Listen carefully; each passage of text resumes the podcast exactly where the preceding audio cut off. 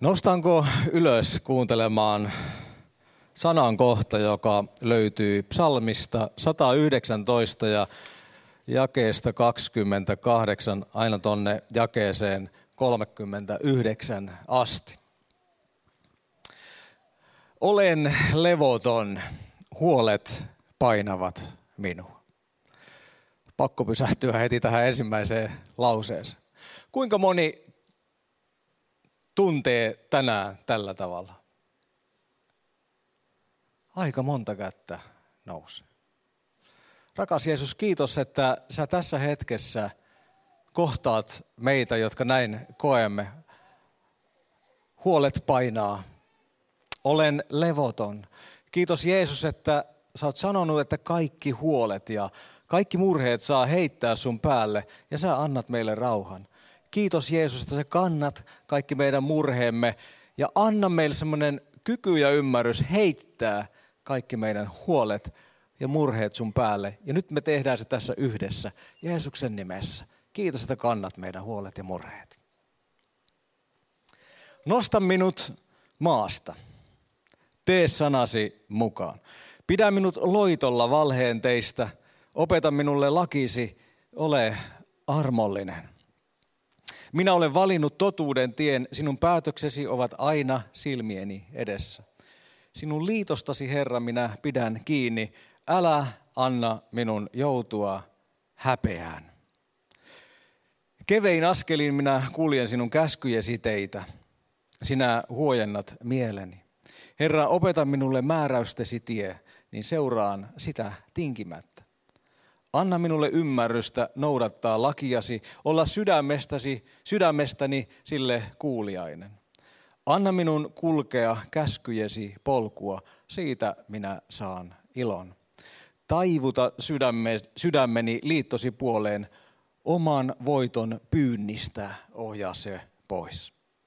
Käännä katseeni kauas kaikesta turhasta. Anna minun elää ja kulkea sinun tietäsi. Tee myös minulle se, minkä olet luvannut tehdä kaikille, jotka sinua pelkäävät. Päästä minut häpeästä, joka minua uhkaa. Aamen. Istukaa, olkaa hyvät.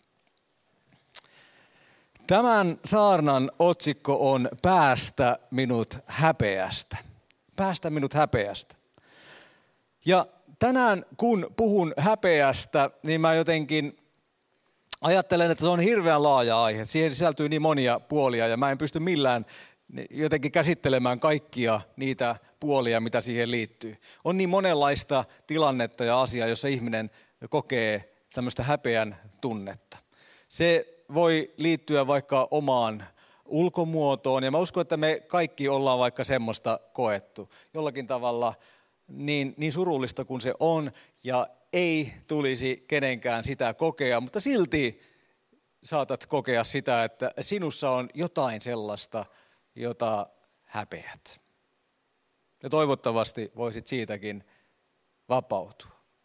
Sitten on vaikka sen, sen tyyppistä häpeää, että, että nousta tänne ihmisten eteen, niin, niin voi olla, että, että se on tosi vaikeaa ja sitten häpeää jo itseänsäkin siinä, että, että mitä tässä sanoo ja mitä tässä, miten tässä käyttäytyy. Ja sitten vielä yksikin häpeämuoto, tosi kummallinen, on se, että joku sanoo, että semmoinenkin asia on olemassa kuin myötähäpeä. Eli häpeää jonkun toisen puolesta, niin se se vasta kummallinen asia onkin. Mutta joka tapauksessa tänään mä yritän löytää semmoiset asiat, mitkä meille uskovina Jeesuksen seuraajina ovat semmoisia tärkeitä asioista, joista meidän tulisi vapautua. Päästää minut häpeästä. Minusta tämä psalmi, tämä Daavidin psalmi, on äärimmäisen hieno psalmi kokonaisuudessaan. 119 kannattaa kannattaa se lukea. Ja totta kai sieltä miettii sitten kaikkia niitä vaiheita, mitä, mitä ää, David koki, miten häntä, häntä vainottiin, miten hänen perässään ää, mentiin, yritettiin tappaa, yritettiin häväistä. Ja hänen kuninkuutensa kyseenalaistaa ja niin edespäin. Siinä liittyy mone, siihen liittyy monenlaisia asioita, mutta nämä samat asiat liittyy hyvin läheltä myös meidän elämäämme. Koska häpeä riistää siunaukset, jotka Jumala on varannut meille. Ja ne pyrkii hallitsemaan meitä niin, että me ei koeta Jumalan meille tarkoittamaa täyttä iloa ja voimaa, jos häpeä meitä vallitsee. Ja sen takia häpeä on semmoinen raskas taakka, joka eristää meidät nauttimasta elämästä. Et pysty nauttimaan elämästä. Ja sitä on raskasta kantaa ja se tarkoittaa sitä, että, että meidän menneisyytemme uhkaa ja yrittää jollakin tavalla sapotoida meidän ja tuhota meidän tulevaisuutemme. Siellä, siellä menneisyydessä on joku sellainen asia, joka aiheuttaa semmoista häpeää, jota me kannetaan, että meidän tulevaisuus ei voi olla täyttää elämää. Ja semmoista, mihin Jumala on meidät tarkoittanut. Mutta näin ei tarvitse kuitenkaan olla. Ei Jumala ole omaa lastansa tarkoittanut niin elämään häpeän alla. Jokaisella on menneisyys. Meillä kaikilla on menneisyys, jotka tässä salissa istutaan. Me ollaan eletty elämää kuka enemmän ja, ja kuka vähemmän. Ja me ei olla yksin sen kanssa, mitä meille on tapahtunut. Ja sun häpeä tänä päivänä voi olla ne virheet, joita olet tehnyt, tai ne pahat asiat, joita joku toinen on sulle tehnyt. Ja yleensä ne liittyy vähän jompaan kumpaan asiaan. Miksi sitä häpeää edelleen minä koen?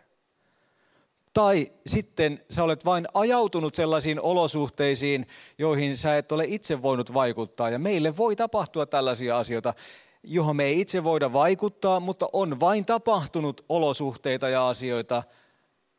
Ja sen takia sitten kantaa häpeää, mitä ei edes tarvitsisi kantaa. Yrittäjällä voi olla sellaiset olosuhteet, että tulee suhdanteet, jolloin vaikka yritys menee konkurssiin. Hän kokee häpeää sen tähden, vaikkei se ole millään tavalla hänen vikansa. Monia asioita voi tapahtua meidän elämässä, mihin me itse emme voi vaikuttaa.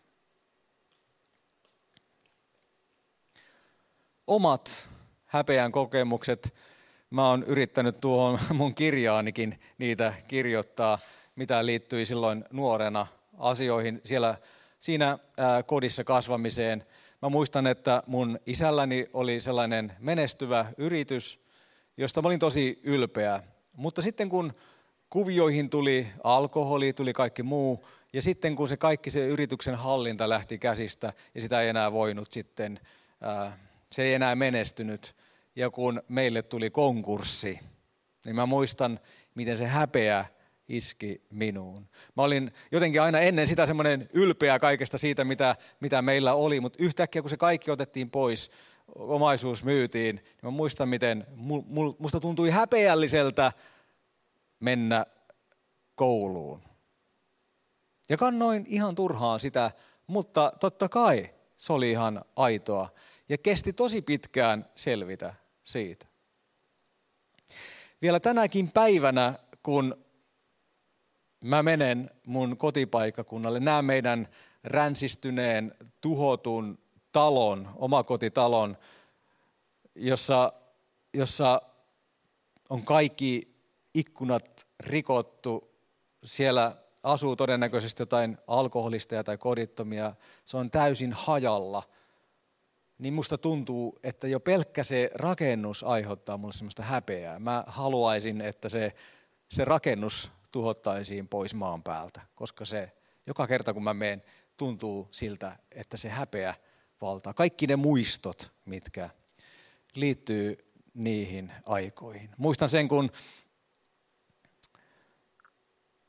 kun äh, mun vanhempani paloi rattijuoppoudesta, niin muistan sen, kun koulussa sitten siitä kiusattiin ja muistan, että se aiheutti isoa häpeää. Monia sellaisia asioita, mihin itse en pystynyt vaikuttamaan, aiheutti häpeää. Ja totta kai monet muutkin asiat on elämän varrella aiheuttanut häpeää. On aiheuttanut myös sellaiset asiat häpeää, mitä on itse tehnyt, jota ei olisi pitänyt tehdä. Ja sitten kantaa niidenkin tunteita.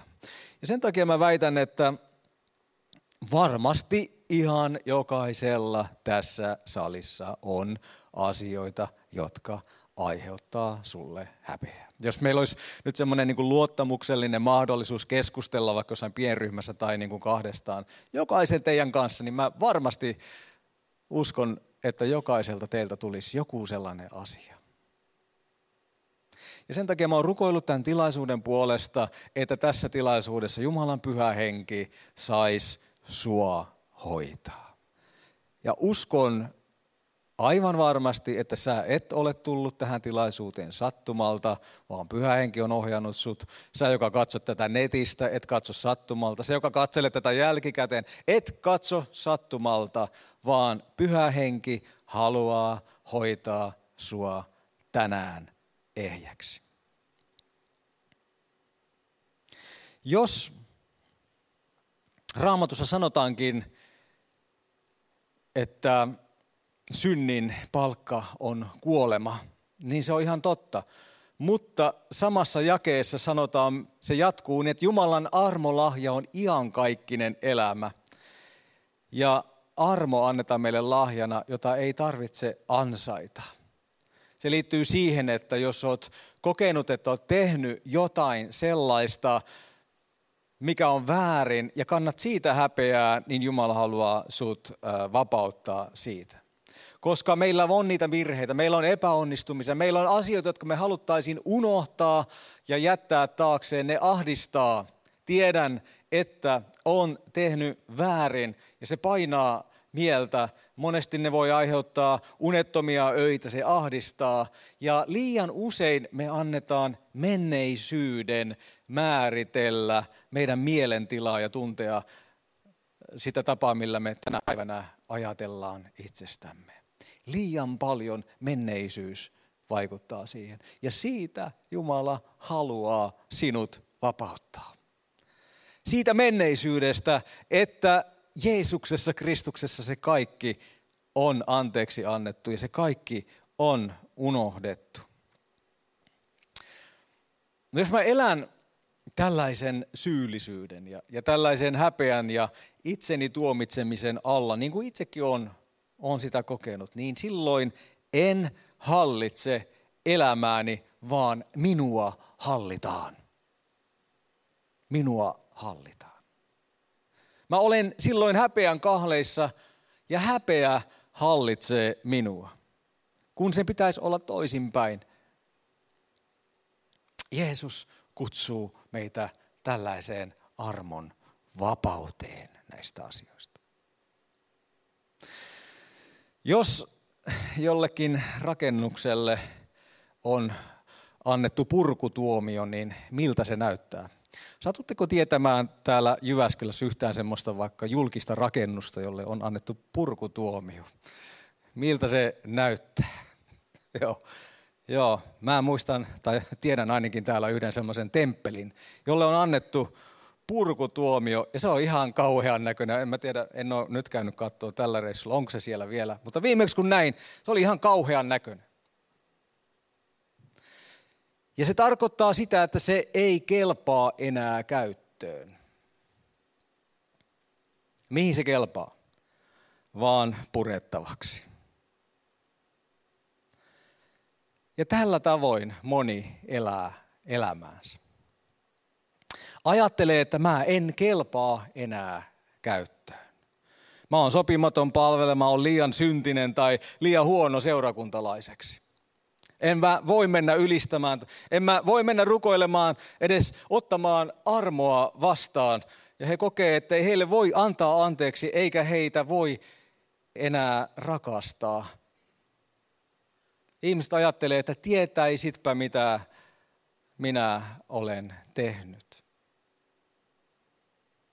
Ja yksi isoimpia ehkä semmoisia pelkoja ja häpeän tunteiden aiheuttajia onkin se, että mitä jos minä paljastun? Mitäs jos mun pimeä puoli, se mitä kukaan ei näe, sitä, se mitä kukaan ei tiedä. Mitäs jos se yhtäkkiä tulisikin päivän valoon? Se aiheuttaisi hirvittävää häpeää. Ja jos näin elää, niin silloin ihmisen päällä on ikään kuin semmoinen jatkuva musta pilvi.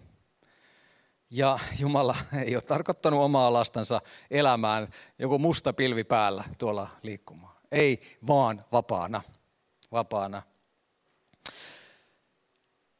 Voi olla uskossa, mutta voi olla silti kahlittu. Voi olla niin, että ei olekaan ihan vapaa. Koska silloin ihminen ei usko ansaitsevansa onnellisuutta, eikä koe ansaitsevan elää semmoista onnellista ja täyttelijästä elämää. Ja ihminen, tällainen ihminen kokee olevansa kuin semmoinen purkutuomion saanut rakennus. Mutta se ei ole totta. Se ei ole mitään muuta kuin paholaisen valhe. Ei mitään muuta kuin paholaisen valhe.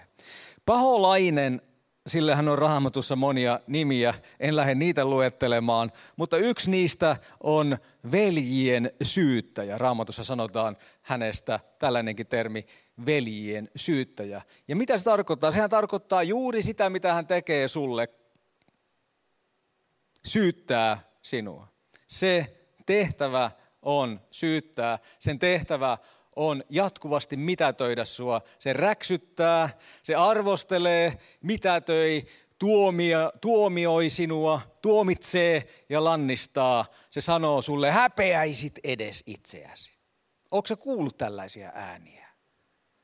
Se on sielun vihollisen ääni. Se tuomitsee, syyttää, mitätöi, mutta Jumala ei kuitenkaan lähettänyt poikaansa tuomitsemaan maailmaa. Muistat Johannes 3.16, mitä siinä sanottiin, vaan pelastamaan sen. Eli vapauttamaan siitä tuomiosta, vapauttamaan siitä häpeästä, saamaan sinut elämään täyttä yltäkylläistä elämää. Se yltäkylläinen elämä ei tarkoita sitä, että sä saat lottovoiton, vaan sä elät vapaana – mahtavaa elämää. Sä pystyt nauttimaan luonnosta, sä pystyt nauttimaan taiteesta, hyvästä musiikista, auringonpaisteesta. Sä oot vapaa kerta kaikkiaan. Mikään ei paina, se on yltäkylläistä elämää. Nautit joka päivästä. Sellaiseen elämään Jumala haluaa sinut tänä päivänä vapauttaa. Paholainen ei nimittäin kestä sitä, että me tukeudutaan tähän puhdistavaan ja virkistävään armoon. Mun mielestä se armo on nimenomaan tämmöistä virkistävää armoa. Se on niin mahtavaa, kun voi kokea, että mä oon puhdas, mun sydän, äh, synnit on annettu, an, annettu anteeksi, niin se on virkistävää. Se, se tuntuu siltä, niin kuin kaikki taakat ja painot vaan lähtee päältä ja, ja sä nouset ihan ilmaan. Mä muuten muistan, kun mä olin kasteella 12-vuotiaana Seinäjoen vapaa-kirkossa, niin kun mä nousin tuolta kastealta, niin musta oikeasti tuntui, että mä leijun.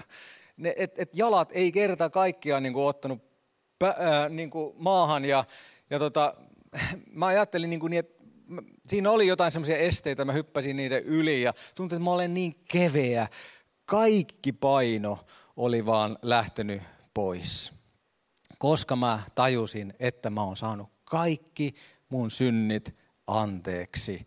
Vaikka 12-vuotias poika ei nyt niin paljon syntejä ollut ehtinyt tehdäkään, mutta sydän oli vapaa ja sun sydän tulisi olla vapaa myös tänä päivänä, vaikka oot ollut vuosikymmeniä uskossakaan se paholainen, se yrittää typistää ja tukehduttaa meidän elämämme tällaiseen häpeään ja tuomion alaisuuteen. Sitä se koko ajan yrittää, se on sen tehtävä. Mutta mikä on mahtavaa on se, että meidän ei tarvi omilla voimilla karistaa meidän yltä tätä häpeää. Ei sillä tavalla, että, että mä itse jotenkin saan sen itsestäni pois, vaan Jeesus on murtanut sen meidän puolestamme.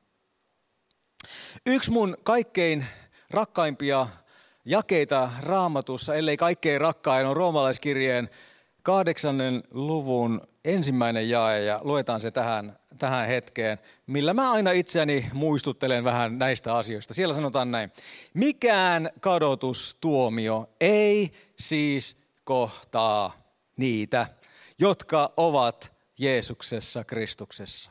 Hengen laki, joka antaa elämän Kristuksen, Jeesuksen yhteydessä, on näet vapauttanut sinut synnin ja kuoleman laista. Mikään kadotustuomio ei sinua kohtaa, kun sä oot Jeesuksessa Kristuksessa. Kyllä me saadaan kuunnella sitä sieluvihollisen ää, räksytystä ja ääntä varmaan ihan tarpeeksi joka päivä. Mutta muistutappa itseä tällä, mitä, mitä raamatussa sanotaan siitä, kun sä oot Jeesuksessa Kristuksessa. Sä voit vaikka sanoa, sanoa sille paholaisen äänelle nämä sanat, että hei, mikään kadotustuomio ei muuten uhkaa minua. Sun on ihan turha tulla, tulla mua uhkailemaan. Mä olen Jeesuksessa Kristuksessa.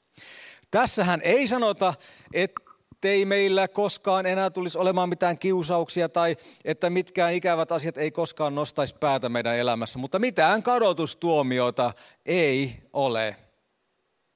Eikä ole mitään syytä häpeään. Ei ole mitään syytettä sinua vastaan, eikä sitä vastaan, ettetkö saisi elää vapaata ja sitä yltäkylläistä elämää. Pystytkö uskomaan sen, että sen ansiosta, mitä Jeesus on tehnyt sun hyväksi, ei ole kerta kaikkiaan mitään, mitä sinun pitäisi hävetä? Mutta tuomitsetko edelleen itsesi? Oletko tänään valmis antamaan Jumalan armon upota sinuun luita ja ytimiä myöten. Mä oikein keksin tällaisen mahtavan lauseen. Luita ja ytimiä myöten. Jonnekin sinne se Jumalan armo uppoamaan niin syvälle, että se on, se on vaan siellä, että sitä ei, se on kaikkein eniten siellä jossakin luissa ja ytimissä. Armo, mihin minä tukeudun ja se tekee minun, minut vapaaksi. Kyllä tässä elämässä on ihan tarpeeksi muitakin vaikeuksia, että pitäisi vielä sitten itseään ruoskia tai tätä häpeää kantaa. Ja kyllä tällä kaidallakin tiellä on ihan tarpeeksi vaikeuksia. Ei tämä on tämä uskon elämä sellaista, että, että kaikki ongelmat lähtee, monesti ne alkaa siitä, kun uskoon tullaan. Koska ympäristö muuttuu täysin. Sä, sä tulet ympäristöön, jossa, jossa tota, ää, kaikki asiat on erillä tavalla, sun täytyy suhtautua erillä tavalla ympäristöön kuin aikaisemmin. Emme me lupaa sellaista, mutta me lupaamme sisäisen vapauden, minkä Jumala meille antaa. Muistaaksä raamatusta Mefibosetin? Kaikkihan Mefibosetin muistaa. Se löytyy tuolta toisesta Samuelin kirjan, kirjasta ja luvusta yhdeksän. Ja voit lukea sitä vaikka kotona. Mä en sitä sen enempää nyt tässä avaa, mutta vähän sitä kertomusta. Siellä Mefiposet eli häpeässä ja piilossa vammansa ja, ja pelon takia. Ja yleensä ihminen, joka elää häpeässä, hän eristäytyy. Hän elää piilossa. Muistatte myös ensimmäisen, ensimmäiset ihmiset, Adam ja Eeva, kun he olivat tehneet syntiä he piiloutuivat Jumalalta. Yleensä häpeää kantavat, kantava ihminen piiloutuu ja eristäytyy. Ja sitten kun on siellä piilossa eristyksissä, niin maailmankuva vääristyy. Ja mä olen nähnyt monia semmoisia ihmisiä, uskoviakin, jotka on eristäytynyt sen häpeän takia ei tule enää seurakunta, eristää itse itsensä siitä joukosta, niin pikkuhiljaa se maailmankuva vääristyy ja näkee asiat ihan täysin väärässä valossa. Ja se on vaarallinen tila ja mä toivon, että siihen ei kukaan koskaan ää, joutuisi. Kuitenkin Mefiposetin kohdalla oli sellainen tila, että hän oli rampautunut sen tähden, hänellä ei ollut itsellä mitään syytä siihen, mutta kun hän oli pieni, niin palvelija tyttö otti hänet sylinsä ja kun he lähtivät karkuun filistealaisia, hän kompastui tämä lapsi sylissään ja sen takia Mefiposet sitten rampautui. Ja siihen aikaan rammoilla ihmisillä ei ollut oikeastaan mitään arvoa. Ja heitä halveksuttiin ja siihen liittyi sellainen häpeä, että tulla sen rampaisuutensa kanssa sitten esiin, niin, niin se oli häpeällistä. Sen tähden muuten Fidakin tekee tosi paljon työtä vammaisten ihmisten parissa, koska me halutaan, että kaikilla ihmisillä on, on ihmisarvo ja että kaikkia rakastetaan ja kunnioitetaan samalla tavalla. Kuitenkin kuningas David yhtäkkiä sanoi, että onko Saulin suvusta jäljellä enää ketään, jolle minä voisin osoittaa laupe, laupeutta. Ja sitten siellä alettiin miettimään, että mistä löytyisi joku, joka olisi vielä jäljellä Saulin suvusta. Ja sitten sanottiin, että hei, me tiedetään, on tuolla idässä, Loodabarissa on yksi, yksi Mefiposet. Ja sitten äh, David sanoi, että tuokaa hänet minun linnaani, minun eteeni. Ja sitten häntä lähdettiin hakemaan sieltä ja mä voin vaan kuvitella, miltä Mefiposetista mahtoi tuntua, kun yhtäkkiä tulee äh, kuninkaan palvelijat, sotilaat sinne ja sanoo, että hei, tultiin hakea sua, että nyt lähdetään tuonne Davidin palatsiin. Niin varmasti hän pelkäsi tuomiota, että mikä, mikä nyt onko niin, että, että, että David kostaa vielä, vielä sen takia, että hän on Saulin sukua, että hänetkin tapetaan. Mutta tästä johtuen ja kaikesta siitä oman arvon tun, tun, siitä tunnosta, mikä oli tosi huono Mefiposetilla, kun hänet tuotiin Davidin eteen, niin siellä on hyvin koskettavat sanat, jotka Mefiposet sanoo siinä Davidin valtaistuimen edessä. Hän sanoo, mikä minä olen, että käännyt tällaisen koiran raadon puoleen. Ja liian moni tänä päivänä kokee juuri näin. Mä olisin ikään kuin täysin mitätön. Mutta sitten tapahtuu jotain aivan mahtavaa. David sanoo, että minä olen tehnyt liiton Joonatanin kanssa ja sen tähden, että sinä olet Saulin sukua, niin minä annan sinulle kaikki hänelle kuuluvat maaomaisuudet. Saat hallita niitä perheesi kanssa lopun elämäsi ja saat aina syödä minun pöydässäni. Minkä takia? Liiton takia. Sen liiton, jonka hän oli tehnyt Joonatanin kanssa. Sen liiton takia hän oli kuninkaan poika. Ja jos mä nyt jotenkin, mä oikein mietin, miten mä osaisin tämän nyt sanoa niin, että sä ymmärtäisit sen. Että sen liiton takia, jonka Jeesus on sinun puolestasi tehnyt ja vahvistanut sen omalla verellään, sinä olet kuninkaan poika ja kuninkaan tyttö. Niin. Millään muulla ei ole mitään väliä. Millään muulla. Ei sillä, että miten sä koet itsesi, miten sä näet itsesi, näetkö koiran raatona vai millaisena näet itsesi. Sillä ei ole mitään merkitystä. Sulla on paikka siinä kuninkaan pöydässä ja sen liiton takia.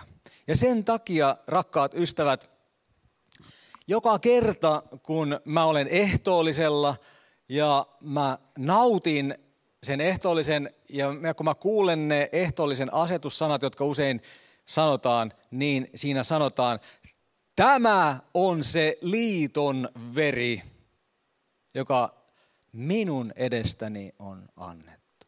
Niin mä tukeudun siihen joka kerta. Oli asiat mitä tahansa, oli olosuhteet mitä tahansa, niin tämä liiton veri takaa minulle, minun lapsi oikeuden ja sen, että minä olen myös kuninkaan poika ja mikään muu ei merkitse mitään. Se on se liiton veri ja siihen perustuu sinunkin arvosi. Jeesus on kaiken häpeän sovittanut sinun päältäsi. Ja sen takia sua kutsutaan tänään pois piilosta. Tuu pois sieltä piilosta, älä enää häpeä itseäsi.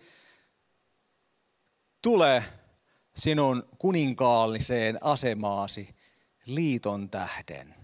Noustaan ylös rukoukseen. Nyt haluaisin niin, että ilman mitään häpeää, jos koet, että haluat vapautua kerta kaikkiaan tästä häpeästä, niin nosta kätesi niin korkealle kuin vaan saat. Halleluja. Kiitos Jeesus. Kiitos Jeesus. Rakas Jeesus, kiitos siitä, että liiton veri on tänä päivänä vielä voimassa. Ja Jeesus, sinä vapautat meidät tänä päivänä siitä häpeän pilvestä, joka, joka meidän päällämme on, on, on ollut. Kiitos siitä, että ää, toivo ei saata häpeään ja me emme häpeä evankeliumia, joka on Jumalan voima, koska se on nimenomaan meille vapaus. Kiitos siitä, että tämä evankeliumi, joka on juuri se perusasia, mitä se Jeesus on tehnyt meidän puolestamme, vapauttaa meidät tänä päivänä elämään täyttä elämää, yltäkylläistä elämää. Ja jokainen, joka lähtee tuosta ovesta tänä päivänä pois, on vapaa häpeästä. Jeesus, Jeesuksen nimessä sinä vapautat meidät tänä päivänä kaikesta häpeän tunteista ja kahleista. Ne ovat poikki Jeesuksen nimessä. Ja kiitos siitä, jos täällä on joku, joka ei tunne sinua henkilökohtaisena vapahtajana ja pelastajana, tai on ajautunut jotenkin kauaksi sinusta, on tänään aika tulla pois piilosta. On aika tulla pois äh, häpeästä ja ja tulla Jeesuksen luokse. Ja sinulle haluan sanoa, että sinun syntisi on anteeksi annettu Jeesuksen Kristuksen nimessä ja maahan vuotaneessa liiton veressä. Kiitos Jeesus tästä päivästä. Kiitos siitä, että saadaan katsoa uusin silmin, vapaana, vapaana synnistä tänä päivänä, Herra, suoraan äh, katsoa sinun silmiisi. Herra, meidän ei tarvitse olla niin kuin Aabel, joka ei uskaltanut nostaa katsetta Herraan, vaan tänään saadaan ää, niin kuin Kain, joka ei uskaltanut, vaan katsoa Herra suoraan sinua silmiin ja Herra tietää sen, että sinä hyväksyt meidät. Minkä tähden? Jeesuksen uhrin tähden. Jeesuksen nimessä siunaa jokaista, jokaista, joka tänään kokee heikkoutta, joka on tänään uupunut. Herra vahvistaa hänen askeleensa. Kiitos Jeesusta, mitä pyhä henki saa meissä tänään tehdä. Miten sana on saanut meidät vapauttaa ja parantaa. Jeesuksen nimessä. Amen. Amen. Istukaa, olkaa hyvät.